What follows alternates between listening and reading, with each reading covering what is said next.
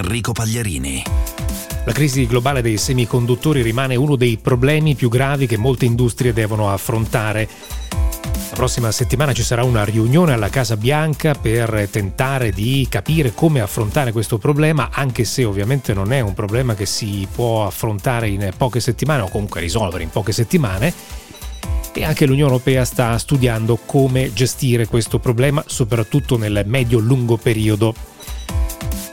Ford e General Motors hanno annunciato nuovi stop alla produzione, direi che sono le ultime due in lista, o meglio, avevano già fatto annunci in passato, però hanno eh, arricchito e aggravato il problema mentre anche Apple, secondo quanto riporta il giapponese Nikkei, ha dovuto rinviare la produzione dei nuovi modelli di iPad e MacBook per mancanza di componenti relativi agli schermi e anche carenza di processori.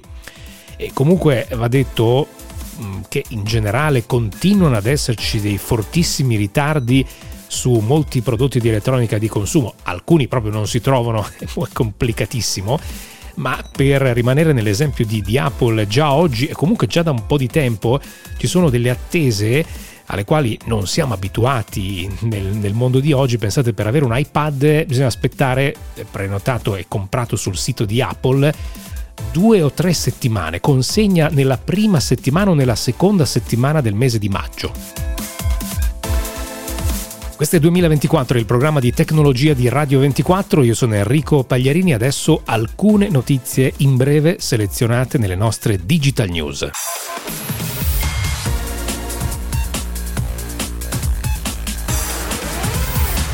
Digital News. Iniziamo dalla app di contact tracing italiana Immuni da pochi giorni è stata aggiornata ed è ora disponibile la nuova funzionalità che permette a fronte di un tampone che risultasse positivo di attivare in autonomia le segnalazioni, la segnalazione anonima di tutte le persone che hanno eh, ovviamente immuni e sono state a contatto stretto con noi nei 14 giorni precedenti. Ricordiamo ancora una volta che Immuni sarà utile soprattutto quando il numero di casi di positività eh, scenderà eh, di molto e torneremo ad una vita quasi normale per fermare il prima possibile le catene di contagio. A questo serve un efficiente contact tracing e ovviamente più persone hanno installata e attiva l'app Immuni, più questo eh, sistema di eh, monitoraggio di contact tracing automatico potrebbe funzionare. La francese Iliad è entrata nel capitale di Unieuro acquisendo il 12% della catena di elettronica di consumo che ha 500 punti vendita in Italia. Dopo essere entrata nel mercato della telefonia mobile in Italia, ricordiamo grazie all'Unione Europea che ha concesso la fusione tra Wind e 3 a patto che entrasse un nuovo operatore in Italia per mantenere un eh, buon livello di concorrenza. Iliad entrerà presto fra mm, poche settimane o comunque massimo pochi mesi anche nel mercato della telefonia fissa, o meglio della connettività fissa, offrendo appunto connessioni ad internet. Mentre Spaces di Twitter si sta diffondendo sempre di più, Facebook ha lanciato in via sperimentale un nuovo servizio che si chiama Hotline, basato sulla voce ma anche con la possibilità di scrivere messaggi di testo e attivare lo streaming video direi tempi, tempi sempre più duri eh, per Clubhouse. Tra l'altro eh, ho letto che mm, pare che Twitter avesse, eh, si fosse avvicinata a, a Clubhouse per acquisirla, però le cose non sono andate nel verso giusto. Eh, notizia di due chiusure, una hardware, l'altra software. LG ha confermato che entro il 31 luglio uscirà dal mercato smartphone per concentrarsi su settori a più alta marginalità come veicoli elettrici, IoT e soluzioni B2B. Poi ovviamente continua LG a produrre anche eh, display, quindi schermi, televisori, eccetera, eccetera. L'altra chiusura annunciata in settimana riguarda Yahoo Answers, verrà disattivata il 4 maggio dopo 15 anni di onorato servizio. E immagino che anche voi abbiate una volta nella vita forse utilizzato una delle risposte di Yahoo Answers o magari scritto una risposta. Vari investitori, tra cui SoftBank e Franklin Templeton, hanno investito 210 milioni di dollari in OneTrust, che si occupa di privacy, sicurezza e governance dei dati, all'interno delle aziende. OneTrust ha raccolto nei suoi 5 anni di attività 900 milioni di dollari. Un altro investimento interessante da segnalare sono i 640 milioni raccolti da Trax, che fa riconoscimento di immagini due trend interessanti, quello della governance dei dati, la sicurezza e quello del riconoscimento di immagini. Un altro trend molto interessante è quello dell'elettrificazione dei velivoli. Nel giro di due o tre anni ci saranno servizi commerciali, passeggeri o merci. Eh, per ora parliamo di piccoli aerei, o meglio di piccoli elicotteri multirotore, 4 rotori, 6 rotori, 8 rotori. In Europa la più avanzata è Volocopter tedesca negli Stati Uniti ci sono varie start-up, alcune si stanno anche facendo già causa tra di loro per avere, eh, si accusano di aver rubato brevetti. Allora, una di queste, che però non, è, non c'entra nulla con le cause eh, di, di cui parlavo, comunque una di queste start-up si chiama Beta Technologies fornirà entro il 2024 al Corriere Espresso UPS 10 aerei a decollo verticale che possono trasportare fino a 2,7 tonnellate in piccoli mercati e per merci ovviamente di un certo valore anche eh, che richiedono una certa emergenza nella consegna. A proposito di elicotteri e di piccoli velivoli, soprattutto se siete appassionati di spazio, ma non solo perché questo sarà un evento da seguire a prescindere dalla vostra passione per lo spazio, sarà da seguire il primo volo di Ingenuity, eh, l'elicottero che la NASA ha portato su Marte tramite Perseverance. Primo volo previsto l'11 aprile, la mattina del 12 in Italia. Tutte le informazioni, anche per seguirlo probabilmente nel modo migliore, sono sul sito della NASA.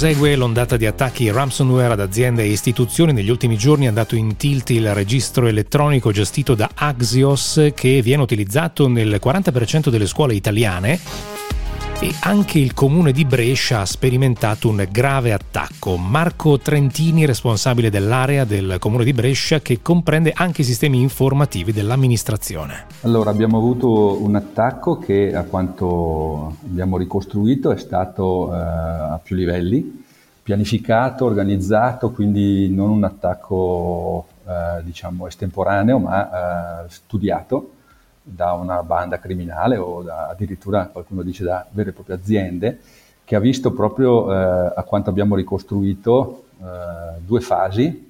Un primo attacco di, ehm, il 30 di, di, marzo di distrazione che serviva a distrarci, che è stato contenuto, che tentava di accedere alle credenziali degli utenti, quindi alle password del, dell'amministratore del dominio, e un secondo attacco invece notturno successivo, il 31, con uh, un ransomware. Quindi l'impressione che, che uh, ha provocato la, il crittaggio dei dati, dei dati che, che, è riuscito a, a crittare. La cosa che abbiamo um, potuto capire, siccome l'attacco è venuto sia al centro, quindi ha colpito i sistemi centrali del, del sistema informativo, ma anche le stazioni periferiche, eh, arrivando a colpirne una quota molto elevata. Eh, è stato un attacco ehm, programmato.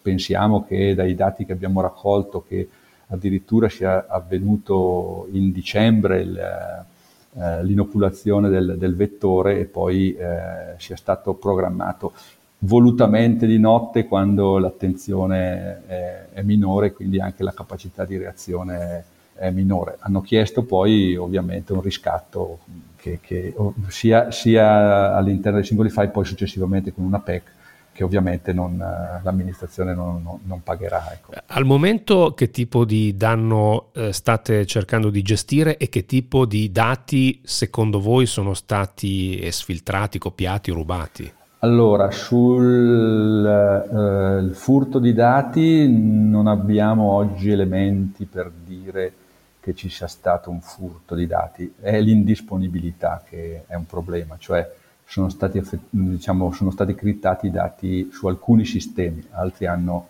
resistito diciamo, il problema gestionale più grosso che abbiamo in questo momento è il ripristino delle postazioni di lavoro infettate. Eh, il Comune di Brescia ha circa 1700-1800 postazioni di lavoro, per cui eh, siamo intorno a una percentuale molto elevata di circa 70% di postazioni infettate e quindi questo è un lavoro sul campo molto, eh, molto impegnativo. Eh, I sistemi centrali stiamo lavorando per recuperare il recuperabile. State facendo delle ipotesi sui tempi per tornare alla normalità o ad una quasi normalità? I, i sistemi critici sono mh, ripartiti, quindi il portale con i servizi online è ripartito già martedì, Siamo, abbiamo migrato la posta su sistemi sicuri, quindi diciamo, l'operatività eh, diciamo, è, è della macchina è, garan- diciamo, è, in corso, è sull'operatività decentrata che è in questa fase il, il, problema che stiamo affrontando con delle squadre che stanno andando a esaminare postazione per postazione per uh, rimetterci in funzione. Sulle tempistiche più rilevanti riguardano il recupero dei dati. Ecco, questo, in questo momento non sappiamo, stiamo operando a più livelli sui vari sistemi. Non siamo in grado però di fare una previsione, dipende da come vanno le attività di recupero. Mettiamoci nei panni dei cittadini. Attualmente le eh, preoccupazioni dei cittadini riguardano l'indisponibilità di alcuni servizi o anche dati personali che possono essere finiti in, mano, eh, in mani inappropriate? Allora, sui servizi mi sembra che stiamo operando per farli ripartire eh, quasi tutti, c'è qualche problema specifico, ma eh, mi sembra che tutto sommato eh, la situazione a livello dei gestionali dei verticali, quindi dei servizi online eh, che, che, erano collegati, mh, mi sembra una situazione buona. Quanto riguarda il tema del furto dei dati, che è un po' il tema che credo che sia a cuore a tutti i cittadini, non abbiamo in questo momento elementi per dire che ci sia stato. Quindi in questo momento, tant'è che nella denuncia, la notifica al garante abbiamo segnalato non il furto, ma l'indisponibilità, cioè nel senso che i dati sono stati crittati, sono sui nostri sistemi crittati, non sono mh, accedibili a noi e quindi questo ci crea dei problemi, però non sembra che ci sia stato un, un, un furto di dati. La prima reazione che abbiamo avuto il 30, quando al primo attacco, quello che dicevo diversivo, che è stata di bloccare alcuni accessi, eh, sembra abbia avuto successo, però siamo di fronte ancora a ipotesi che stiamo facendo e ehm, non, non mi sento di darvi altri elementi su questo aspetto, che è un po' un aspetto critico, però non, non pare ad oggi che ci sia stato un, un, furto, un furto di dati. Eh, le faccio un'ultima domanda. Voi come pensate si possano limitare questi eh, episodi? Perché ovviamente non possiamo pensare di eliminarli, fanno parte ormai della, eh, del, della vita delle istituzioni, delle aziende, questo tipo di, di, attacchi. Poi nei casi specifici bisognerà indagare se ci sono anche delle responsabilità eh, interne, però diciamo, in, in, generale, come pensate si possono limitare queste cose? Allora, direi che ci sono due, due direzioni. Una prima, eh, se vogliamo più semplice, tecnica, che è quella di eh, adeguare i sistemi mh, mm, gestire la sicurezza, in, investire, monitorare, eccetera. Quindi creare le condizioni migliori per rendere la struttura eh, reattiva a fronte dell'attacco. Mi sembra che questo il tema della reattività sia un po' un elemento importante nella gestione degli aspetti tecnici. E poi c'è un aspetto organizzativo e gestionale.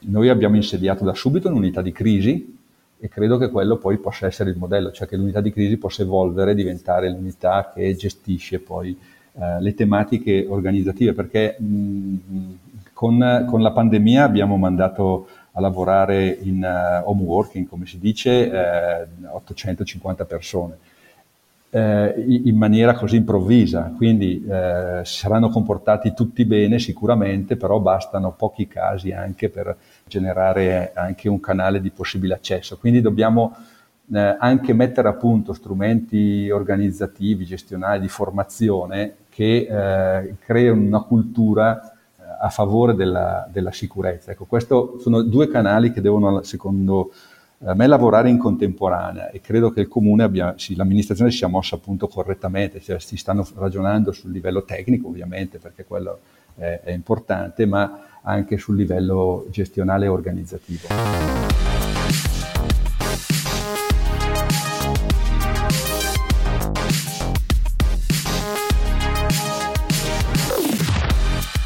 Sicuramente solidarietà con tutti i tecnici che sono al lavoro per questi problemi, poi ovviamente le autorità dovranno stabilire se ci sono delle responsabilità oppure se era stato fatto tutto quello che si doveva fare e quindi l'attacco non si poteva evitare o comunque insomma c'era poco da fare. Certo è che eh, proprio per sgravare le eh, pubbliche amministrazioni locali di compiti che sono sempre più complessi, in un mondo sempre più complesso, forse è arrivato il tempo che questi servizi vengano gestiti a livello eh, nazionale, a livello centrale, con una strategia nazionale di erogazione dei servizi al cittadino e in modalità software as a service, cioè le pubbliche amministrazioni locali utilizzano questi servizi che vengono appunto realizzati a livello centrale. Con questo non voglio dire che tutto quello che è nazionale sia sempre meglio di quello che è locale, ma è indubbia la capacità negoziale,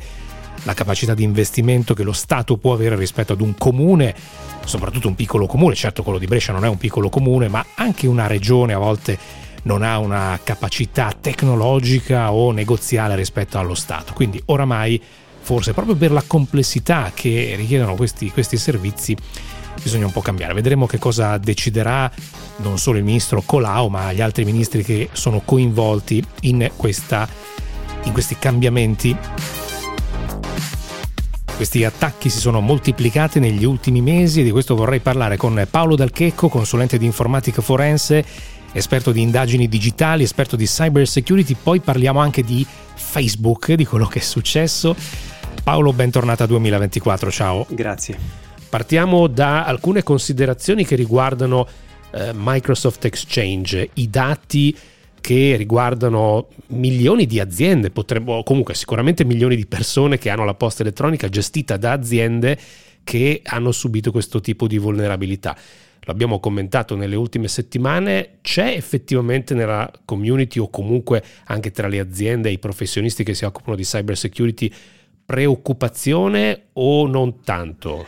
Ma io devo dire che vedo tantissima preoccupazione in questo caso specifico, perché questo attacco è molto molto forte e ha due caratteristiche che lo rendono da un certo punto di vista inquietante. La prima è che quasi ovunque è presente Exchange, quindi non si tratta di un software raro, ce l'hanno tutti praticamente, eh, aziende grandi, piccole, medie, ovunque. Il secondo punto di vulnerabilità è che anche correndo ai ripari, eh, se l'attacco è stato portato avanti prima di quando le responsabili IT mitigano il, la vulnerabilità con i, le patch, quindi diciamo che aggiustano il software, eh, l'attacco rimane comunque valido, per cui la, la, porta che è stata aperta dai criminali rimane aperta e rimane lì a disposizione anche per il futuro. Quindi cosa succede? Che un'azienda magari eh, corre ai ripari, mette a posto, corregge il software, diciamo che lo, lo aggiorna, ma in realtà se sono entrati prima, mesi prima, rimangono ancora dentro. E non c'è nessun modo per risolvere il problema? E il modo che suggerisce Microsoft è ripartire da zero, cioè spegnere tutto, reinstallare, da zero, quindi in sostanza ripulire tutto e ripartire un po' come quando eh, un computer subisce un'infezione malware molto molto forte, la cosa migliore è reinstallarlo da zero, ripartire da un sistema pulito, non togliere il malware, anche perché qualcosa può comunque rimanere in generale. Beh, pazzesca questa cosa, quindi vuol dire che veramente tantissime aziende, anche senza che se ne siano accorte, sono ancora oggi sotto attacco. Sono sotto attacco o, sono, o hanno ancora la porta aperta. Magari qualche azienda se ne è anche accorta del problema perché tante l'hanno bellamente ignorato, quindi ci sono anche aziende che hanno pensato oramai escono zero day tutti i giorni, non è così grave. Ma anche aziende che invece hanno eh, provveduto a mettere a posto il sistema potrebbero avere in realtà qualche porta aperta che eh, permette poi ai criminali di entrare quando vogliono. Senti, per quanto riguarda i, i cittadini o comunque eh, i dipendenti di, di, tante aziende che potrebbero avere subito attacchi o potrebbero essere esposti a attacchi eh, futuri, possono fare qualcosa oppure, oppure, nulla? Ma il cittadino diciamo che l'unica cosa che può fare è cercare di eh, evitare di lasciare nella propria casella di posta elettronica troppe informazioni riservate e importanti, tra l'altro anche per il GDPR questa sarebbe una cosa da evitare.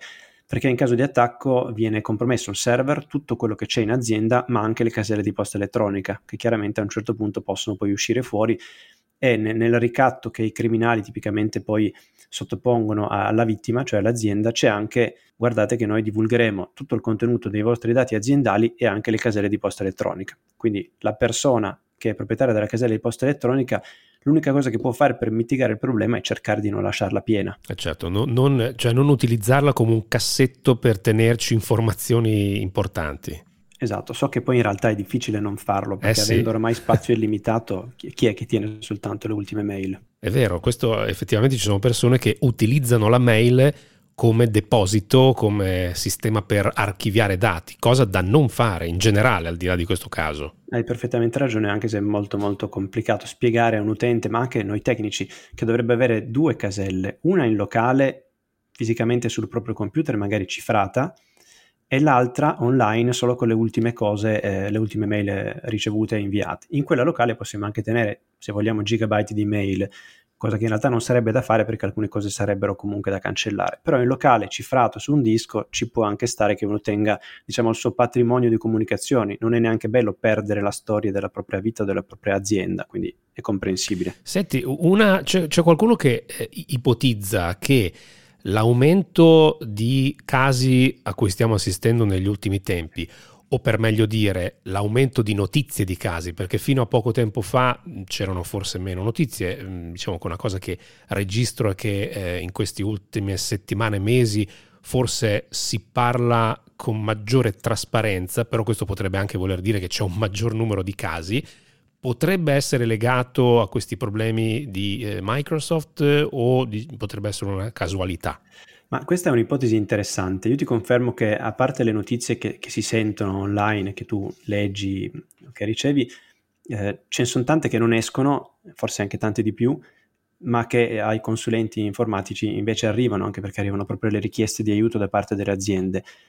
E in questi ultimi mesi, anzi forse direi in queste ultime settimane, devo dire che è aumentata la quantità di richieste in maniera imbarazzante perché si ricevono così tante richieste di aiuto al giorno che non è possibile aiutare tutti, anche perché tante richieste arrivano da aziende molto grosse, dove un lavoro fatto bene richiederebbe mesi di lavoro. Se te ne arrivano due o tre al giorno è impossibile, o si ha un'azienda con mille dipendenti che si possono allocare e spostare tra le varie aziende colpite, o non si riescono ad aiutare tutte le, le vittime. Quindi è una teoria interessante eh, quando analizziamo i casi di attacco, in effetti vediamo che spesso entrano tramite gli zero day, quindi adesso cominceremo a vedere anche ingresso da parte dei criminali tramite gli zero day di Afnium. Proprio quello che dicevo prima, questa vulnerabilità è talmente forte che se anche qualcuno l'ha messa a posto e non ha fatto attenzione al pregresso, cioè al passato, potrebbe essere ancora a rischio. Per cui non escludo che tante aziende siano colpite oggi, nonostante abbiano eh, preso le contromisure non sufficienti però a, questo, a questi zero day, tappando i buchi, diciamo aggiornando il software, ma non eliminando eventuali porte aperte che si sono lasciati i criminali. Quindi la considero una ipotesi molto ragionevole e, e sono d'accordo, potrebbe essere effettivamente uno dei motivi. Gli altri motivi sono dovuti al fatto che c'è sempre più interesse da parte dei criminali verso eh, questi attacchi perché rendono sempre di più, le cifre in gioco sono sempre più alte, eh, il mondo si è spostato, la vita si è spostata molto più nel digitale, quindi i dati informatici sono ovunque, per cui è facile colpire un'azienda, prendere i dati e chiedere un riscatto. Le aziende si proteggono ma non, eh, non lo fanno mai sufficientemente bene perché mancano le risorse, i fondi, la conoscenza e quindi è, è un gioco che eh, per i criminali è vincente perché male che vadano non ottengono nulla, se fa bene ottengono milioni di euro. Certo, e, po- e pochi vengono intercettati anche perché partono questi attacchi da paesi eh, magari anche da, dall'Italia stessa, ma triangolando con paesi terzi difficili da, da, intercettare. Mi viene in mente, rispetto a quello che tu hai detto, cioè dell'aumento considerevole di richieste anche eh, ai professionisti, alle aziende che si occupano di cyber security, mi vengono in mente le terapie intensive eh, in, questo, in, questo, lungo anno di pandemia sta succedendo un po' la stessa cosa, cioè se troppe aziende si rivolgono, vengono attaccate e si rivolgono ai professionisti, non tutte riescono perché c'è proprio un problema di, di offerta di, anche di professionalità nel settore, giusto? È vero, infatti è un paragone, un paragone purtroppo interessante e calzante perché io, ma anche tanti miei colleghi, siamo oramai impossibilitati a gestire tutte queste richieste eh, bisognerebbe fare una, un appello ai criminali, chiedere di sca- scaglionare nel tempo questi attacchi, cioè, perché se li fanno tutti nello stesso periodo, so che sembra una cosa buffa. Mettiamoci d'accordo, tu dici. eh, chiaramente è il loro interesse invece sovraccaricare anche il sistema di security, perché così le aziende non potendo correre, non potendo avere supporto, sono costrette a pagare, quindi in realtà per loro è interessante proprio buttare giù tutte le aziende insieme, solo che se esagerano le aziende rischiano poi di chiudere perché non tutte possono pagare il riscatto ed è meglio che non lo facciano in realtà, ecco, se possibile ricordiamo sempre evitate di pagare il riscatto e cercate di recuperare i dati da backup se non sono stati cifrati anche quelli eventualmente con nuovi data entry. Ci sono tante aziende molto coraggiose che pur potendo pagare riscatti magari di qualche centinaio di migliaia di euro che per loro sarebbero nulla, decidono invece di investire uno o due mesi per ritirare sul vecchio database eh, anche con un nuovo data entry piuttosto che pagare il riscatto. Quindi questo è molto ammirevole. Esatto ed è quello che è consigliabile sempre fare. Eh, un altro tema che sta emergendo nelle ultime settimane negli ultimi giorni di, direi è un caso legato a Facebook. Eh, possiamo eh, risalire eh, a fine gennaio quando alcuni media americani avevano spiegato e raccontato che su internet era in vendita un grande database di dati che erano stati eh, esfiltrati, erano stati presi da eh, Facebook. Quel database è disponibile oggi gratuitamente, quindi è per questo che se ne parla un po' più ehm, ampiamente in questi ultimi giorni eh, Facebook ultimi, nelle ultime ore ha detto noi non c'entriamo nulla nel senso che non siamo stati attaccati e non sono stati violati i nostri database. È stata utilizzata una tecnica che gli esperti chiamano di scraping. Che cosa significa? Che cosa è successo nel caso specifico e come hanno fatto a rubare questi dati? Perché parliamo di più di 500 milioni di eh, dati di utenti con eh, email, numeri di telefono, eccetera, eccetera. Eh, sì, Facebook in effetti conferma e confermiamo anche noi, non sembra siano stati bucati. Eh, quello che è avvenuto è proprio lo scraping, cioè il raccogliere i dati elencandoli uno per uno utilizzando le funzionalità offerte dalla piattaforma stessa. Eh, posso fare un esempio, se io prendo il tuo profilo Facebook faccio l'elenco degli amici che tu hai, dei contatti che hai su Facebook, li esporto, ottengo una lista dove per ogni eh, tuo contatto ho il suo Facebook User ID, quindi il suo identificativo univoco, nome e cognome. Spesso come dati pubblici ho anche la data di resi- la città di residenza e la città di provenienza, eh, grado di istruzione, a volte l'azienda in cui lavorano. Questi dati spesso sono pubblici. Se io produco un elenco con queste informazioni relative a tutti i tuoi amici, cosa che posso fare io, ma può fare più o meno chiunque, a meno che tu non abbia reso privati i tuoi amici, eh, sto facendo scraping, quindi ottengo una lista ordinata con numero di eh, codice identificativo, profilo, nome, cognome e altri dati interessanti. Questo è scraping, raccogliere diciamo sulla superficie senza andare a fondo dentro il sistema di Facebook, spesso sfruttando diciamo delle vulnerabilità o delle disattenzioni dei, dei, dei portali, perché eh, i portali come Facebook, LinkedIn, Twitter cercano di evitare che le persone facciano scraping, quindi quando si accorgono che qualcuno lo sta facendo, lo bloccano o gli impediscono comunque di avere accesso a tutti i dati. In questo caso invece qualcuno ce l'ha fatta. Eh, e ha preso addirittura numeri di telefono, i numeri di telefono però non sono pubblici, quindi come hanno fatto a fare questo scraping che arriva fino ai numeri di telefono? Eh, l'ipotesi è questa, eh, in passato si poteva a partire dal numero di telefono eh, ricercare chi era l'utente che lo aveva impostato sulla propria piattaforma, questo penso se lo ricordino tutti, ormai è un paio di anni che non si può più fare. Eh, però in passato era facilissimo, io prendevo un numero di telefono, lo inserivo su Facebook così come adesso posso fare con un nome e un cognome e, e il Facebook mi diceva qual era l'utente che si era registrato con quel numero di telefono lì. Poi a un certo punto Facebook ha detto lasciamo agli utenti scegliere se possono essere trovati o meno tramite il loro numero di telefono e ha inserito nelle opzioni la possibilità di escludere questa possibilità, questa ricerca. E poi a un certo punto ha deciso evitiamo del tutto il problema, facciamo in modo che nessuno possa più cercare nessuno tramite numero di telefono. E infatti online eh, sul sito Facebook non si poteva più fare questo tipo di ricerca. In realtà, una cosa che non tutti sanno, questa funzionalità era rimasta per la versione mobile di Facebook Messenger. Quindi cercando il numero di telefono su Messenger si poteva ancora trovare l'utente, ma soltanto su mobile, cioè su cellulare, quindi su smartphone e soltanto su Messenger. E questo era le- legittimo, era regolare, chiaramente non si poteva fare per milioni di utenti perché secondo me Facebook a un certo punto avrebbe bloccato, ma lo poteva fare chiunque. Dicono che qualcuno abbia sfruttato questo tipo di vulnerabilità, in particolare nello specifico legata alla funzione di aggiungi amico, quindi quando si aggiunge un amico si poteva aggiungere anche a partire dal numero di telefono, per chiedere a Facebook di tutti i numeri di telefono possibili quali fossero gli utenti eh, a essi associati.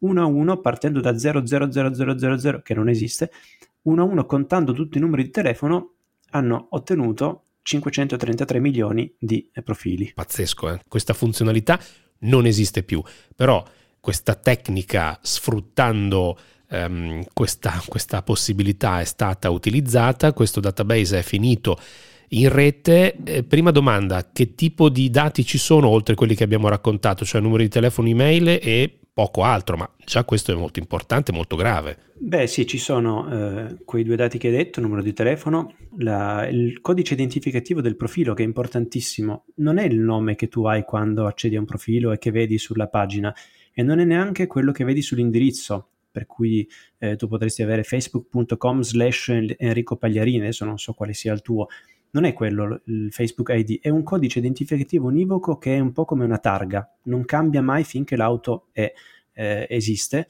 Allo stesso modo questo numero non cambia mai finché il tuo profilo esiste. Questo vuol dire che se tu tra dieci anni hai lo stesso profilo, quel numero sarà ancora lo stesso. E questo è un elemento interessante perché permette di fare poi delle, di violare la privacy delle persone in modi eh, che, che, magari le persone non si immaginano neanche. Ecco, allora a questo punto la domanda che ti faccio è che cosa può succedere? Mi devo preoccupare io utente di Facebook? Eh, intanto abbiamo controllato che il mio numero di telefono non c'è in questo database. Però, eh, insomma, visto che ci sono anche circa 37 milioni di profili italiani che sono finiti in questo database, ecco, mm, fino a che punto ci dobbiamo preoccupare? Se ci sono delle contromisure, che cosa possiamo fare? Allora, i rischi che si possono correre sono diversi. Il principale, ed è stato già più o meno eh, dichiarato ovunque, è quello del SIM swap, lo ha indicato anche il garante stesso in un suo comunicato dell'altro giorno.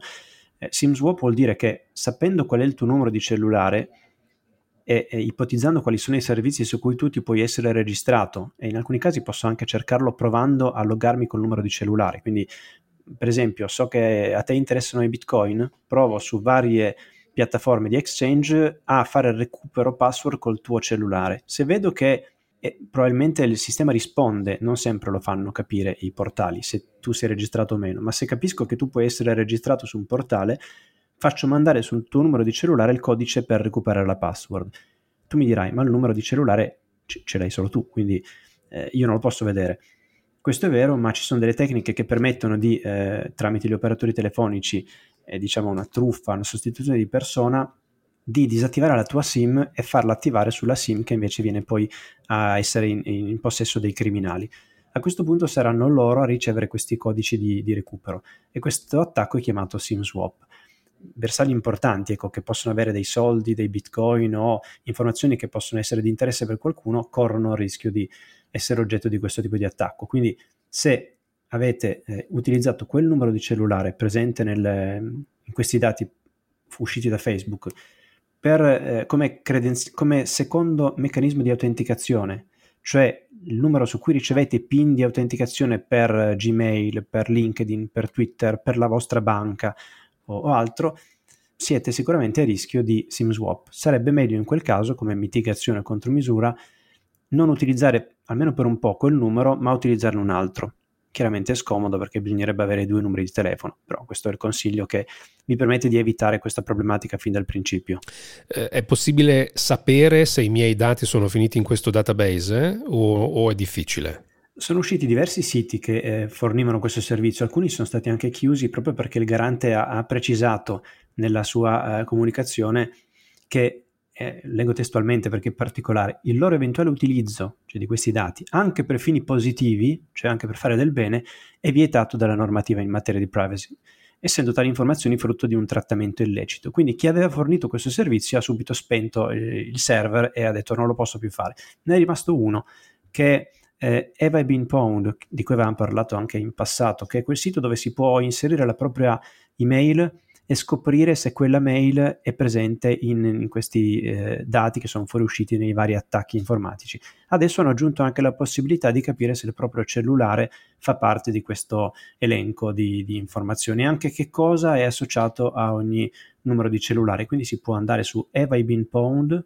Non è facile da dettare questo nome, però cercandolo con Google si dovrebbe arrivare all'indirizzo giusto e eh, inserire soltanto il proprio numero di cellulare, non altri dati. E, e, una persona di fiducia che ha sviluppato questo sito si chiama Troy Hunt, è un ricercatore molto noto. Ecco, non fidatevi di qualunque sito che vi dice mettete qua il numero di cellulare e vi dico se ci siete o no nel, nel leak. Sì, perché in effetti il garante ha ragione, cioè se eh, domattina volessimo raccogliere tanti dati personali, facciamo un sito di questo tipo e diciamo mettete la vostra email e il numero di telefono e vi diciamo se il vostro eh, dato è finito in questo database. Automaticamente raccogliamo tutti quelli che vengono sul sito, gli possiamo raccogliere i dati. Eh sì, esatto, soprattutto se poi magari uno oltre al numero di telefono mette anche, che ne so, la propria password per vedere se è stata compromessa. Allora loro associano i due dati. Sì, sì, è pericolosissimo. Bene, ringrazio Paolo Dalcheco per essere stato con noi. Buon lavoro, a presto. Grazie a voi, presto. Beh, quindi fate più attenzione del solito. Un'altra delle conseguenze è un aumento del telemarketing selvaggio. Possiamo fare questa ipotesi, oltre eh, che quella della sostituzione di persona, come diceva Paolo Dalchecco. Sul caso Facebook bisognerà vedere che cosa decideranno di fare le autorità privacy di tutto il mondo. Noi ovviamente guardiamo a quelle europee. C'è chi sostiene che il social network non può semplicemente difendersi dicendo che i dati sono stati esfiltrati sfruttando in modo illecito una funzionalità che poi è stata cancellata. Vedremo, questa può essere ovviamente una critica che si può fare a Facebook. Intanto il garante per la protezione dei dati personali ha chiesto a Facebook di rendere disponibile un servizio che consenta agli utenti di verificare se la propria numerazione telefonica o il proprio indirizzo di posta elettronica siano stati interessati da questa violazione. Dopo questo caso è esploso quello che riguarda LinkedIn. È successa più o meno la stessa cosa, circa 500 milioni di profili su 740 milioni che sono i profili in generale in tutto il mondo di LinkedIn sono finiti nelle mani di un hacker che li ha messi in vendita a poche migliaia di dollari e questa è una cosa veramente incredibile. Cioè lui dice 4 zeri, quindi stiamo parlando di 9.000, anzi 9, massimo 9.000 eh, dollari e questo la dice lunga sul valore che ormai hanno questi dati, 500 milioni di dollari a meno di 9.000 dollari. Quindi potremmo anche dire che ormai un utente che usa i social network deve dare per scontato che questi dati siano ormai disponibili, siano un po' persi e disponibili ormai eh, a molti in tutto il mondo. Adesso per noi c'è una breve pausa, questo è 2024, siete all'ascolto di Radio 24, a tra poco.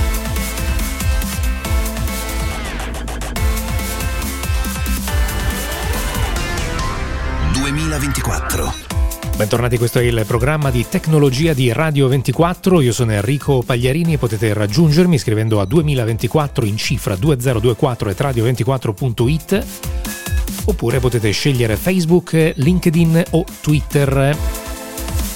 Anche questa puntata è disponibile in versione super podcast con tutte le nostre interviste in edizione integrale sul nostro sito internet radio24.it la nostra applicazione per smartphone oppure le principali piattaforme di audio in streaming, audio on demand, Spotify, Apple Podcast, Google Podcast, eccetera, eccetera.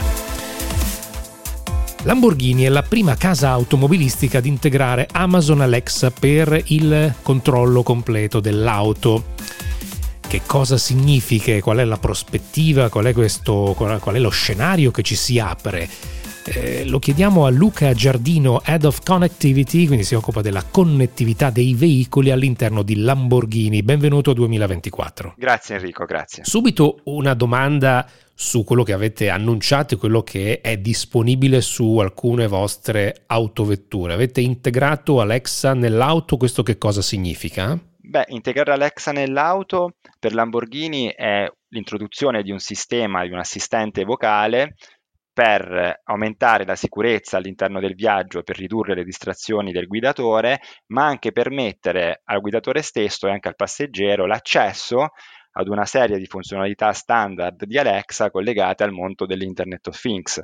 Quindi non solo i nostri clienti e i loro passeggeri possono controllare la vettura, come ad esempio il climatizzatore, il sistema di navigazione, la musica, l'ambient light con Alexa, che sono appunto feature dedicate di Lamborghini, che è il primo OEM ad avere questo tipo di feature assieme ad Alexa, ma può accedere anche a tutte le eh, funzionalità di Alexa come il controllo degli smart home device, quindi dalla Huracan posso aprire o chiudere la porta del mio garage, posso accendere il riscaldamento di casa, controllare la lista della spesa, ma anche comprare una scatola di cioccolatini semplicemente interagendo col sistema infotainment della Huracan e chiedendo ad Alexa. Eh, mi fai degli esempi, di, alcuni li hai già fatti, ma di cose che si possono fare nell'automobile, sull'automobile e spiegami perché secondo voi è più semplice farlo dando un comando ad Alexa, cioè facendolo fare ad Alexa, invece che magari eh, con un dito sui tasti che io ho sul volante eh, attivare o disattivare una funzione. Allora, il vantaggio principale è quello della sicurezza. U- u- accendendo il climatizzatore con il pulsante devo comunque per una frazione di secondo distrarmi un po' dalla guida, cercare il il pulsante, che ovviamente so perché comunque è un'azione che ho fatto tante volte, e andarlo a premere.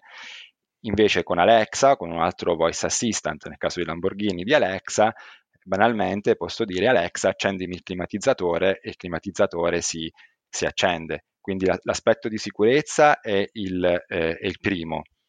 Il secondo è anche a differenza dei, degli assistenti vocali che sono solamente nativi sulla vettura, come hanno in questo momento gran parte del, degli OEM, Alexa ti permette appunto di accedere ad un'altra serie di, di, funzionalità che non sono solo collegate alla vettura. Mm. Senti, quando io sono fuori dalla vettura posso sapere qualcosa, posso interrogare l'automobile e la macchina mi dice qualcosa? Assolutamente sì, perché eh, noi in Lamborghini crediamo molto ai servizi connessi, quindi a parte il discorso Alexa in vettura, tramite la nostra app che si chiama Lamborghini Unica ed è un'app esclusiva per i nostri clienti, quindi solo i clienti di Lamborghini possono accedere perché è ad invito con credenziali verificate da Lamborghini stessa, i nostri clienti possono controllare lo stato della eh, della vettura, sapere ad esempio quanta benzina c'è, possono attivare anche una, una serie, do, dove è la vettura e possono attivare una serie di servizi chiamati eh, remoti come l'alert se io presto la vettura a qualcun altro, a un figlio, a una figlia, piuttosto che a un amico o un'amica, gli alert in caso di superamento della velocità o di una determinata zona geografica, il, il proprietario, eh, l'owner, il driver eh, principale sa ricevendo semplicemente una, una, notifica sul proprio cellulare. Eh, sappiamo che oltre ad Alexa esistono altri assistenti virtuali, direi due sostanzialmente, quello di, di Google e quello di, di Apple. Voi avete intenzione di estendere questo tipo di interazione anche ad altri assistenti, magari per persone che certo Alexa è cross platform, cioè può essere utilizzato su più piattaforme, però magari uno è abituato con un altro assistente virtuale. Allora, eh, c'è un limite eh, tecnologico che Alexa sta spingendo molto, in quanto appunto cross piattaforma, ad entrare nel mercato della, dell'automotive su un qualsiasi tipo di piattaforma di sistema operativo eh, presente sull'infotainment. Invece, eh, gli altri due assistenti che hai menzionato obbligano a avere un sistema operativo proprietario che sia di Apple per Siri o di Google per l'assistente vocale di Google ed in questo momento è una, una limitazione per, um, per, per, introduzione di questo tipo di sistemi vocali. Diversa invece la storia per quanto riguarda il, eh, il mirroring, che vuol dire lo, mm, il collegamento dello smartphone con la vettura. È possibile usare Siri o l'assistente di Google in vettura se colleghi il tuo smartphone alla vettura con il CarPlay o Android Auto. Voi eh, fate anche parte di un grosso gruppo internazionale e quindi avreste tutte le capacità tecnologiche e finanziarie per creare un assistente virtuale proprietario. Eh, perché non, non, non, avete scelto questa strada e perché eh, sposare la tecnologia di Amazon? Beh, Lamborghini fa parte di un gruppo internazionale, come hai detto giustamente tu. Per le super sport abbiamo sviluppato completamente il Lamborghini, il nostro sistema infotainment, e quindi avremmo dovuto svilupparci da soli anche un assistente vocale. Per Lamborghini ovviamente impossibile perché il core business Lamborghini è fare la, l'automobile, l'autovettura, non un assistente vocale, quindi una partnership con chi fa un assistente vocale di mestiere come Alexa è stata la scelta che abbiamo perseguito e adesso portato avanti e rilasciato ai nostri clienti. Una cosa che eh, forse diamo per scontata, ma è meglio sottolinearla, eh, stiamo parlando di automobili che sono costantemente connesse alla rete, giusto? Corretto. Lamborghini ha una gamma di prodotto formata da tre linee di prodotto, la Urus che è il nostro super SUV e poi la Huracan e la Ventador che sono le super sport car. In questo momento sia la Urus che la Huracan che la gamma Huracan sono completamente connesse, la Ventador in questo momento non lo è, arriverà in futuro anche la connessione della, della Ventador. Senti, che tipo di dati eh, voi potete eh, raccogliere in più rispetto a, eh, alle automobili dove non esiste o non esisteva il sistema Alexa e che tipo di dati invece può raccogliere anche Amazon? Allora, i dati della vettura noi non li passiamo ad Alexa, quindi la posizione della vettura piuttosto che eh, la velocità, il livello di benzina sono dati che rimangono nel perimetro Lamborghini, sempre se il cliente in ottemperanza alle normative sulla privacy, dà il consenso. Alexa vengono mandati, anche questo è regolamentato da un contratto assolutamente in linea con quelle che sono le regolative GDPR per l'Europa, così come le altre che ci sono in giro per il mondo. Cosa può arrivare ad Alexa e cosa no? Ma ad Alexa può arrivare solo il minimo indispensabile per poter usufruire dei servizi che Alexa stessa fornisce. Quindi, nel caso specifico, per poter utilizzare Alexa, il cliente deve mettere le proprie credenziali di utilizzo di Alexa, che ha anche sul dispositivo di casa piuttosto che sul cellulare e così via, ed è Alexa responsabile per il trattamento di quei dati per le finalità preposte all'erogazione di quei servizi. Ringrazio Luca Giardino per essere stato con noi, a presto e buon lavoro. Grazie Enrico, grazie, alla prossima.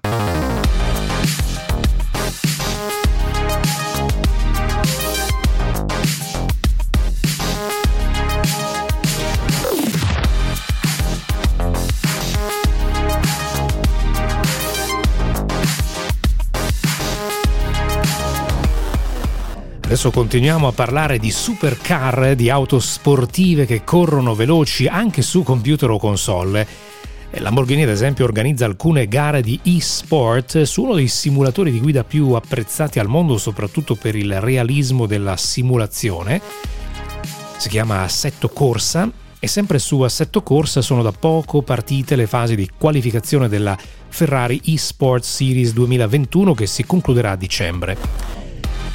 Saluto Marco Massarutto, co-fondatore ed executive manager di Kunos Simulazioni, Kunos con la K iniziale, che sviluppa appunto Assetto Corsa. Benvenuto a 2024. Grazie. Iniziamo con due parole su Assetto Corsa, che cos'è? Assetto Corsa è una simulazione di guida realistica che è diventata molto popolare proprio in virtù del, diciamo, del realismo che è in grado di eh, restituire, soprattutto guidando con, con un volante è disponibile sia su PC che su console. Forse la sua particolarità è stata anche il fatto di aver eh, portato una simulazione molto hardcore e molto tipica eh, di, di, un prodotto PC esattamente come era anche su PlayStation e Xbox e questo ha, è stato sicuramente molto apprezzato dal, dal pubblico. È una simulazione popolare, molto popolare anche perché include un numero abbastanza importante di auto e piste molto diverse, quindi è possibile guidare dalla 500 Abarth eh, del, degli anni 60 fino alla Ferrari FXX, che è uno degli ultimi eh, prototipi realizzati, GT realizzati de, dalla, dalla, Ferrari, ad esempio. Quindi da questo punto di vista è riuscita a soddisfare gusti e palati molto diversi, sempre però garantendo, a prescindere dal, dal veicolo che si sceglie, un, eh, diciamo, un realismo e un handling eh, molto molto interessante e questo sicuramente siccome ci sono tantissimi prodotti sul mercato ottimi ma che però magari hanno una deviazione un pochino più eh, arcade eh, ne ha fatto un prodotto molto apprezzato e popolare. Ed è una delle ragioni per cui Ferrari ha scelto la nostra piattaforma anche per le sue competizioni di sport. Esatto, tra poco parleremo del, dell'aspetto che forse vi, vi distingue in modo eh, particolare della precisione con cui vengono eh, riprodotti i circuiti eh, su cui si eseguono queste competizioni. Ci dici qualche cosa sul Ferrari Challenge? Perché nel mondo reale eh, bisogna avere una Ferrari e insomma partecipare al Ferrari Challenge è, è abbastanza complicato. Ecco, in questa certo. versione da esports com'è? È sicuramente meno costosa, tanto per cominciare. E, ehm, allora, mentre l'anno scorso è stata realizzata questa competizione utilizzando assetto corsa e la Ferrari 48 Challenge Evo, che è diciamo la, la nuova, l'attuale Ferrari auto utilizzata per il Ferrari Challenge. Quindi abbiamo realizzato quell'auto eh, proprio su richiesta di Ferrari ed è stata distribuita a tutti i partecipanti della competizione che si erano registrati. Eh, visto il successo dell'iniziativa dello scorso anno, quest'anno Ferrari ha deciso eh, di dire, rilanciare utilizzando non solo la Ferrari Challenge ma anche altre quattro vetture sempre di derivazione GT, in maniera tale da rendere la competizione, come dire, anche più varia e interessante e magari dare l'opportunità a persone diverse che magari possono avere più familiarità con, un, con una vettura in particolare rispetto a un'altra, ovviamente di, di, poter competere ad alti livelli. È una competizione che si svolgerà su, su diversi mesi con le, le auto GT più iconiche che abbiamo all'interno di, di Assetto Corsa. Questa è una cosa che ci fa molto piacere perché ovviamente, come dire, sposta l'attenzione non su una macchina in particolare, ma più su, anche su, sul modo in cui abbiamo gestito la, i contenuti Ferrari sulla nostra piattaforma. Sì, tu, tutti possono partecipare? Sì, basta, basta, iscriversi, visitare il sito Ferrari Sport, iscriversi e ci sono tutte le, le istruzioni per eh, poter eh, registrarsi e quindi verificare le modalità di, di, eh, di ingaggio per poter eh, partecipare alla competizione. E ogni gara la si fa contro altri giocatori umani o ci sono anche delle versioni dove si gareggia contro la, la, la cioè contro il computer? Ovviamente il gioco consente, il gioco o la simulazione, come si preferisce chiamarla, consente anche di fare delle gare direttamente contro il computer, ma questa è una competizione in sport che quindi si svolge esclusivamente contro altri concorrenti in carne ed ossa. Quindi diciamo, noi non le chiamiamo neanche più vi- piloti virtuali, perché di fatto sono piloti reali che partecipano a una competizione che però è digitale. La cosa bella è che rispetto ad altri giochi, come potrebbe essere un gioco di calcio o uno sparatutto, per i quali ci sono sicuramente delle competizioni sport, quello delle simulazioni di guida è l'unica situazione in cui il giocatore di fatto per poter competere al meglio ed essere eh, competitivo deve guidare eh, ovviamente a parte utilizzando un uh, volante pedaliera cosa che non è neanche obbligatorio, ma ovviamente è la cosa più, più facile da fare, ma soprattutto deve guidare esattamente come farebbe un pilota reale. Quindi quello che viene a mancare sono le sollecitazioni fisiche, le forze G e ovviamente anche il rischio fisico che comporta partecipare a una vera competizione, ma dal punto di vista della tecnica di guida, della capacità e del, del, del, talento di guida, ovviamente le, le, differenze si eliminano tantissimo, al punto che eh, negli ultimi anni tutti i piloti che hanno partecipato e vinto competizioni virtuali che poi hanno avuto l'opportunità di poter fare un test eh, racing reale sulla pista hanno dimostrato di avere veramente un talento che era del tutto equiparabile a quello che avevano dimostrato davanti al computer. E se non hai le skill di un vero pilota ovviamente non, non ci riusciresti. Ovviamente al netto dell'affrontare su una macchina vera con tutte le vibrazioni, la velocità e ovviamente la paura sia di danneggiarla che di farsi male, diciamo curve come il curvone di Valle Lunga che sicuramente sono eh, curve da pelo sullo stomaco. Ovviamente c'è quel primo impatto che però una volta che viene superato anche i piloti, come dire, virtuali hanno dimostrato di, di essere in grado di partecipare a competizioni reali e di avere successo. Parliamo della, eh, dell'aspetto di simulazione. Eh, dicevamo che voi avete puntato molto eh, eh, nella riproduzione dei circuiti che sono molto verosimili. Che cosa avete fatto e com'è il vostro lavoro che ovviamente continua? Certo. Allora, noi nel corso de- degli anni, noi abbiamo avuto il nostro studio di sviluppo, il primo studio che abbiamo aperto, che è stato per quasi nove anni all'interno dell'autodromo di Vallelunga, quindi proprio le nostre finestre si affacciavano sulla griglia di partenza del- della pista.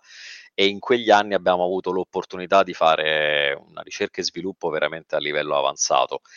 E, ehm, la conformazione di una pista al netto di, della singola curva o di altri aspetti va a incidere tantissimo sulla, dire, sull'handling dell'auto e anche sulle reazioni dell'auto. Eh, ci sono alcuni punti, ad esempio, della pista di Monte Carlo, in cui i piloti, diciamo, deviano da quella che è la, la, traiettoria ideale o quella che sarebbe semplicemente quella dritta, specialmente nel punto che, eh, che segue il casino, perché lì c'è un, uno storico avvallamento che andrebbe a scomporre l'auto. Abbiamo pensato, in virtù di questo esempio, ma ce ne sono veramente centinaia di esempi del genere, che andare a creare un modello di handling, quindi un algoritmo matematico che va a definire e a gestire il comportamento del motore, delle sospensioni e comunque di tutto quello che rappresenta la vettura, senza andare a rappresentare con altrettanta accuratezza il circuito, eh, non avrebbe avuto molto senso perché il circuito incide tantissimo nella sua conformazione, negli avvalamenti e quant'altro a quella che è la guida e la reazione dell'auto. Per far sì che eh, i nostri modelli digitali delle piste eh, copiassero il più possibile le controparti reali, abbiamo iniziato a utilizzare una tecnologia, la SESCAN, e va detto che non siamo stati né gli unici né i primi a farlo, ma tramite questa tecnologia siamo riusciti a raccogliere dati con una risoluzione che arriva al centimetro. Praticamente la SESCAN è un device a infrarossi che genera una nuvola di punti tridimensionale che di fatto nel momento in cui viene importata all'interno dei, dei programmi di edi- editing 3D che servono a modellare i circuiti, di fatto consente quasi come dire di andare a modellare la pista come se si utilizzasse la carta carbone, però in 3D.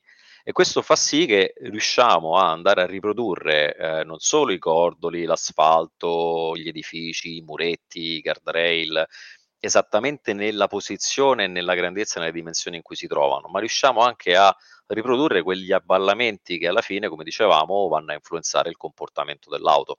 E questo fa sì che eh, questa accuratezza nella riproduzione grafica e fisica della pista, insieme al, al, al modello e agli algoritmi di handling che abbiamo, eh, rappresentano diciamo un una formula vincente per restituire al pilota virtuale eh, sensazioni eh, molto simili a quelle della, della, guida in pista. Sì, perché voi riproducete anche eh, i piccoli magari avvallamenti che ci sono sulla pista.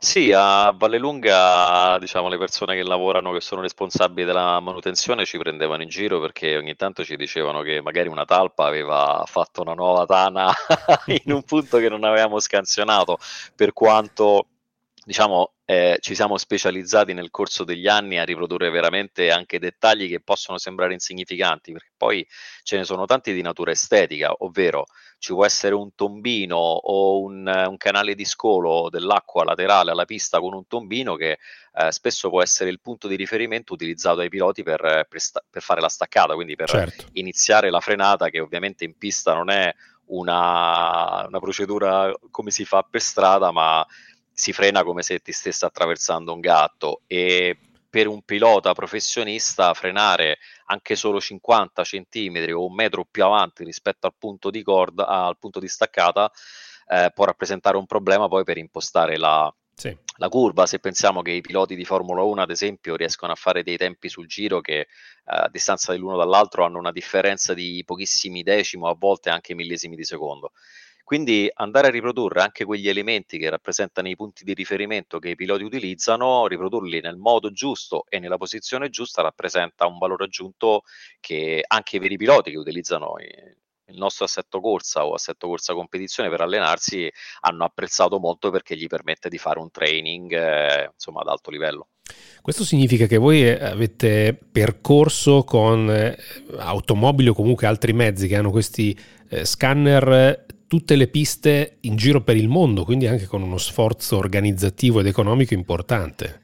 Eh, tutte le piste no, perché sono veramente tante, però sì, siamo partiti, poi noi siamo partiti veramente dal, da, da zero e quindi ovviamente avendo la, la base di, di sviluppo a Valle Lunga abbiamo cominciato a espandere il nostro database portfolio di piste, se vogliamo chiamarlo così, eh, in funzione del successo commerciale che avevamo. Quindi abbiamo iniziato dai circuiti italiani per poi spostarci a quelli inglesi e quelli tedeschi. E due anni fa siamo stati al Paul Ricard, ma ci siamo spinti anche più avanti perché siamo arrivati a scansionare il circuito, il bellissimo circuito di, di Laguna Seca.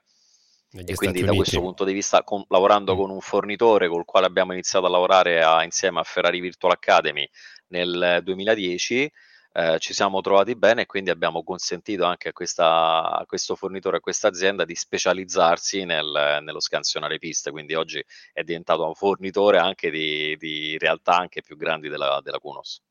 Ti faccio una domanda che mm, può sembrare scontata per gente che videogioca eh, normalmente. Eh, nel vostro caso, quanto vale la potenza del computer? Perché le console quelle sono, però i computer uno se li può fare più o meno potenti e anche la, la, l'affidabilità, la latenza della connessione. Quando tu fai una competizione, partecipi e di, di, fronte a te ci sono altri piloti in carne ed ossa che possono essere sparsi nel mondo. Certo, allora partendo dalla prima domanda, in, per quello che riguarda le performance, noi eh, sviluppiamo principalmente su, mh, mm, per, per, PC e ovviamente si utilizza un PC comunque per lavorare anche quando si sviluppa su console. E, mh, mm, su PC quello che facciamo, abbiamo sempre fatto, è andare a identificare quella che può essere una, una configurazione hardware che sarà di livello medio quando il gioco uscirà, perché una produzione come Assetto Corsa che richiede anche tre o quattro anni di sviluppo, bisogna diciamo riuscire a guardare eh, abbastanza oltre.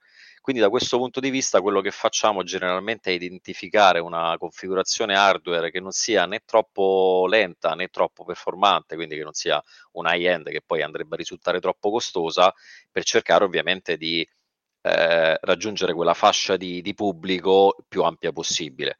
Ovviamente su PC eh, c'è la possibilità di garantire una forte scalabilità in termini di grafica, ovviamente eh, garantendo maggiori performance si va a ridurre la qualità grafica, ma quello fa, fa parte del gioco. E, ehm, quindi Assetto Corsa non è mai risultato particolarmente ostico anche per i PC di fascia media proprio per questa ragione. Con Assetto Corsa Competizione che è diciamo, la nostra ultima produzione ed è dedicata esclusivamente al, al, campionato GT Series, quindi include esclusivamente modelli GT3 e GT4 eh, del campionato di SRO. In quel caso abbiamo utilizzato un engine eh, di terze parti molto noto che è quello di Epic Games, eh, l'Arial Engine, che viene utilizzato per esempio anche per Fortnite o giochi molto, molto popolari non è pensato specificamente per i giochi di guida, ma eh, all'epoca per noi ha rappresentato sicuramente il compromesso ideale nel contesto in cui stavamo realizzando competizione perché ci ha permesso eh, di fare tutta una serie di attività.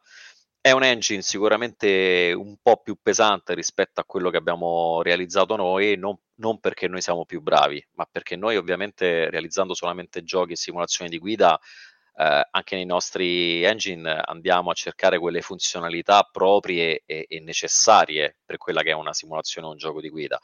Uh, Arial Engine è un, uh, è un motore grafico molto più sui generis che pertanto diciamo uh, richiede determinati compromessi quindi da questo punto di vista poi ovviamente può andare a risultare un po' più pesante anche perché abbiamo spinto tantissimo anche sul comparto grafico con, con competizione da questo punto di vista però diciamo teniamo sempre in, uh, in, focus quella che è una configurazione media, in maniera tale da andare a secondare quanti più utenti possibile. Eh, per quanto riguarda il secondo aspetto, quello della latenza, purtroppo è, è un problema, come dire, fisiologico che eh, non può essere risolto all'interno del gioco, nel senso che il nostro software può andare a prendere in considerazione tutta una serie di parametri, ovviamente per far sì che la latenza all'interno di uno stesso continente, come può essere tutta l'Europa, ovviamente sia ridotta e si possano utilizzare degli accorgimenti che eh, non creano, diciamo, episodi o problemi di lag eh, importanti. Quello che succede normalmente per le competizioni sport, soprattutto quelle ufficiali, vengono localizzate, quindi vengono realizzate diciamo, in paesi o continenti diversi con server locali anche perché non avrebbe senso per una competizione che si svolge sul territorio americano andare a usare dei server in Europa. Quindi quello che facciamo da questo punto di vista eh, noleggiamo o ci affidiamo a fornitori diversi che in funzione del continente in cui operiamo possono garantire ovviamente eh, prestazioni di banda che siano il più ideali possibile. Certo, e immagino che però il massimo lo si ottenga eh, tutti assieme nello stesso luogo, fisicamente nello stesso luogo, quindi si potrebbe ipotizzare che le, le finali di questo sport vengano effettuate tutti nello stesso posto? Allora, sì, in realtà quello che succedeva prima della, della pandemia è che non solo le finali spesso venivano, diciamo, giocate o, o effettuate proprio un posto fisico, ma anche tutta la competizione. Noi Mm. nel 2019 abbiamo avuto questa bellissima esperienza proprio con SRO e il campionato GT Series perché grazie al nostro partner eh, portavamo, abbiamo portato i simulatori eh, nei paddock eh, per tutte le gare endurance del campionato quindi sia i sim racer che i veri piloti avevano la possibilità di andare nell'area che era stata approntata per questo scopo a sfidarsi di continuo anche per le gare ufficiali, che quindi diciamo che danno anche da un punto di vista di socialità, se vogliamo, un, eh, diciamo, un valore aggiunto ovviamente certo. rispetto a, a, guidare da casa, anche se ovviamente da casa sicuramente c'è maggiore concentrazione. Però le, le competizioni normalmente si, si, svolgono on site. Con la pandemia, ovviamente, dovuto, abbiamo dovuto rivedere i piani da questo punto di vista. Quello che si, ci auguriamo tutti, ovviamente, è che magari le finali, almeno le finali anche per uh, gli sport Ferrari di quest'anno, si possano svolgere on site con le precauzioni del caso, magari sperando che serva un livello di precauzioni più basso rispetto a quello a cui dobbiamo aderire attualmente. Certo, lo speriamo. Senti, a proposito di, eh, dell'aspetto di simulazione, quindi di riproduzione dei circuiti, del paesaggio che c'è attorno ai circuiti, è ipotizzabile che si possa partire foto, dalle fotografie, quindi si fotografa con delle fotocamere che già si, insomma, si possono utilizzare, che vediamo anche su, su internet per alcuni servizi e da lì si faccia una riproduzione che a quel punto è proprio vera e non è più grafica? Capisco cosa intendi. Allora, ci sono due aspetti di, di questa cosa. La prima è legata al fatto di se c'è la possibilità di riprodurre un circuito magari non utilizzando la scan ma direttamente le fotografie. Sì. Questo è quello che si faceva, si è sempre fatto prima dell'avvento sia del GPS prima che della scan poi. Quindi diciamo che è proprio l'approccio più tradizionale nel, nel realizzare diciamo, un, un, circuito ed è qualcosa che si può fare ancora oggi, nel senso non è necessario utilizzare il laser scan, rappresenta un valore aggiunto ma non è un requisito essenziale. Per quanto riguarda invece la possibilità di utilizzare le foto reali, quindi andare a, come dire, eh, andare a sfruttare la tecnologia della fotogrammetria sostanzialmente, è un aspetto che, eh, come dire, ha dei vantaggi e delle limitazioni. Il vantaggio è che, ad esempio, un edificio, un oggetto particolare realizzato in fotogrammetria potrebbe avere un aspetto che sembra più simile a quello della realtà.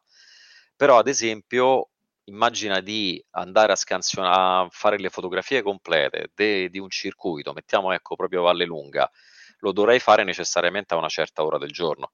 Ipotizzando che tu abbia diversi operatori che quindi agiscono tutti nello stesso momento, in maniera tale da avere l'ora del giorno e la posizione del sole settata nello stesso momento, a parte ti servirebbero tante persone, poi diciamo che l'aspetto della pista a quel punto sarebbe estremamente e direttamente legato all'ora del giorno in cui l'hai realizzato.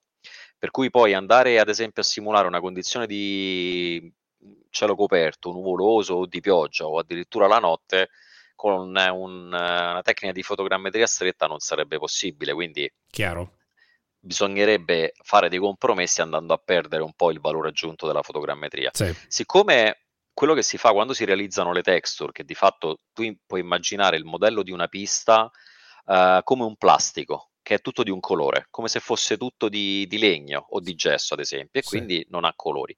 Quello che poi viene fatto dopo che la modellazione tridimensionale è stata completata, si va a vestire questo modello 3D. Facendo cosa? Andando, possiamo dire così, ad appiccicare come se fosse un modello fisico, si andrebbero a mettere sopra delle decalcomanie per andare a simulare, ad esempio, riprodurre un muro di mattoni piuttosto che una strada, l'asfalto, eccetera.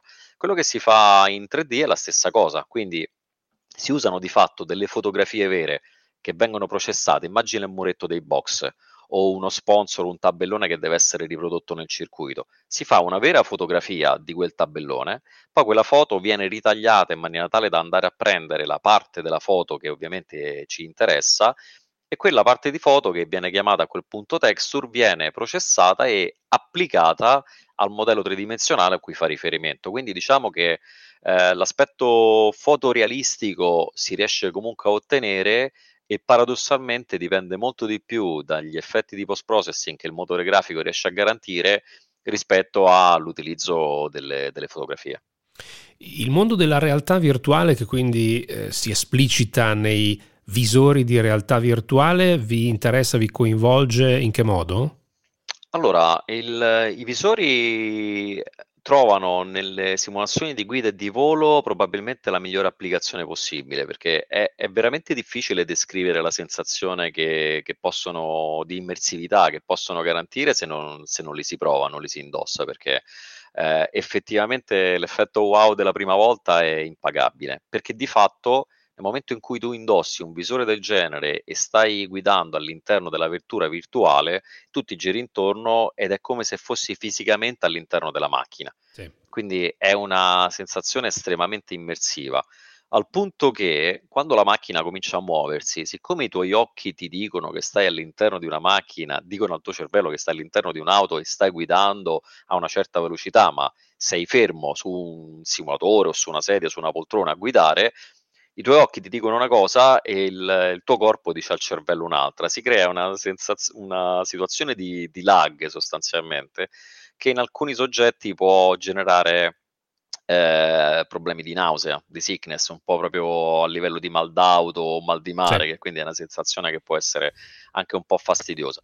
Ci sono tutta una serie di accorgimenti, sia lato software che si possono adottare e li abbiamo adottati lavorando proprio insieme alle aziende che realizzano i visori o ad esempio anche utilizzando un, un, simulatore che si muove, quindi con degli attuatori che permette di, di restituire almeno un minimo le oscillazioni della, del sedile, della macchina, in maniera tale da che il cervello venga ingannato, che riescono ovviamente a limitare molto la sensazione di, di malessere che comunque più si utilizza il visore, più ci si abitua piano piano e quindi poi, poi passa, perché sì. è estremamente immersiva. Mi ricordo che quando la provammo la prima volta con una demo che ci aveva dato il produttore ed era una demo di un rollcaster, quindi di...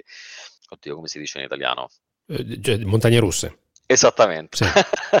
Roller coaster. sì. Ho questa, questa, immagine che mi è rimasta del mio socio che stava seduto su una sedia col, col, visore. Io potevo vedere su un monitor quello che lui stava guardando nell'invisore e lui si stava reggendo, attaccando alla sedia con tutte le sue forze perché aveva la sensazione di volare via. Quindi, Quindi comunque estremamente... i, vostri, i, vostri, videogiochi cioè, possono già essere utilizzati sì. con questi visori. Sì, sì, da sia assetto corsa che assetto corsa competizione funzionano con la maggior parte dei, dei mm. visori in commercio. Ma normalmente i piloti che partecipano e quelli più bravi usano i visori o no?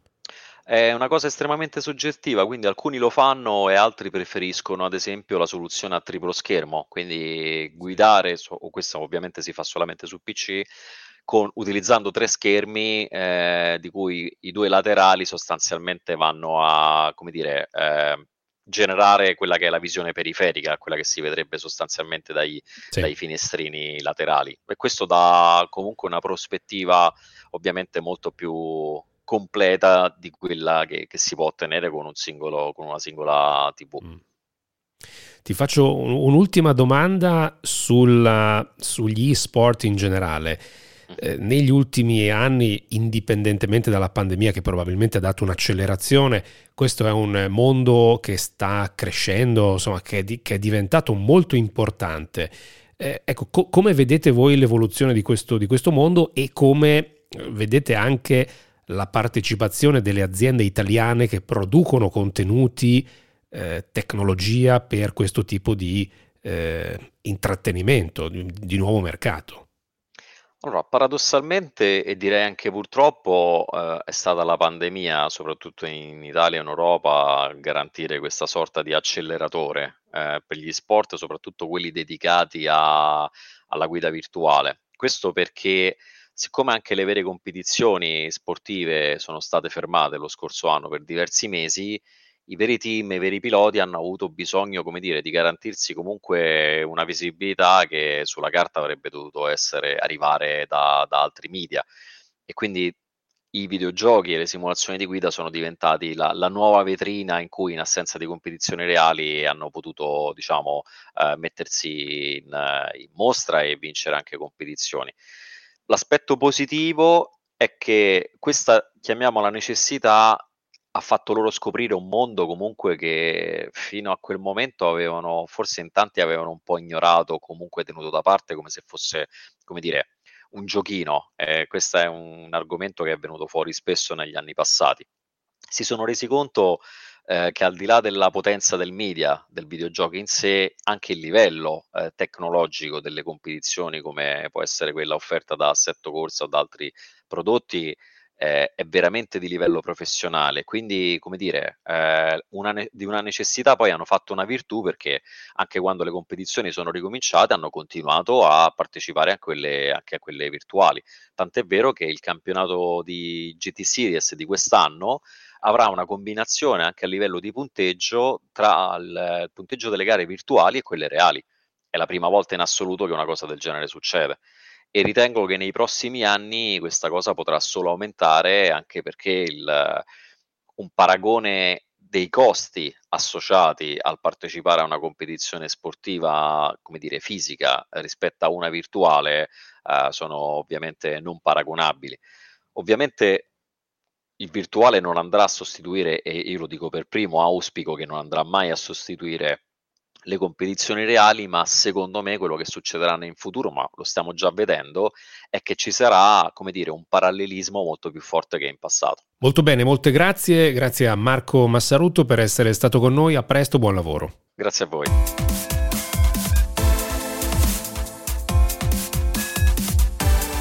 E così concludiamo questa versione del nostro super podcast come sempre un ringraziamento a tutti voi che ci avete ascoltato. Io sono Enrico Pagliarini, il nostro indirizzo di posta elettronica 2024 e radio24.it. Ci risentiamo nella prossima puntata, la prossima settimana. Grazie a tutti.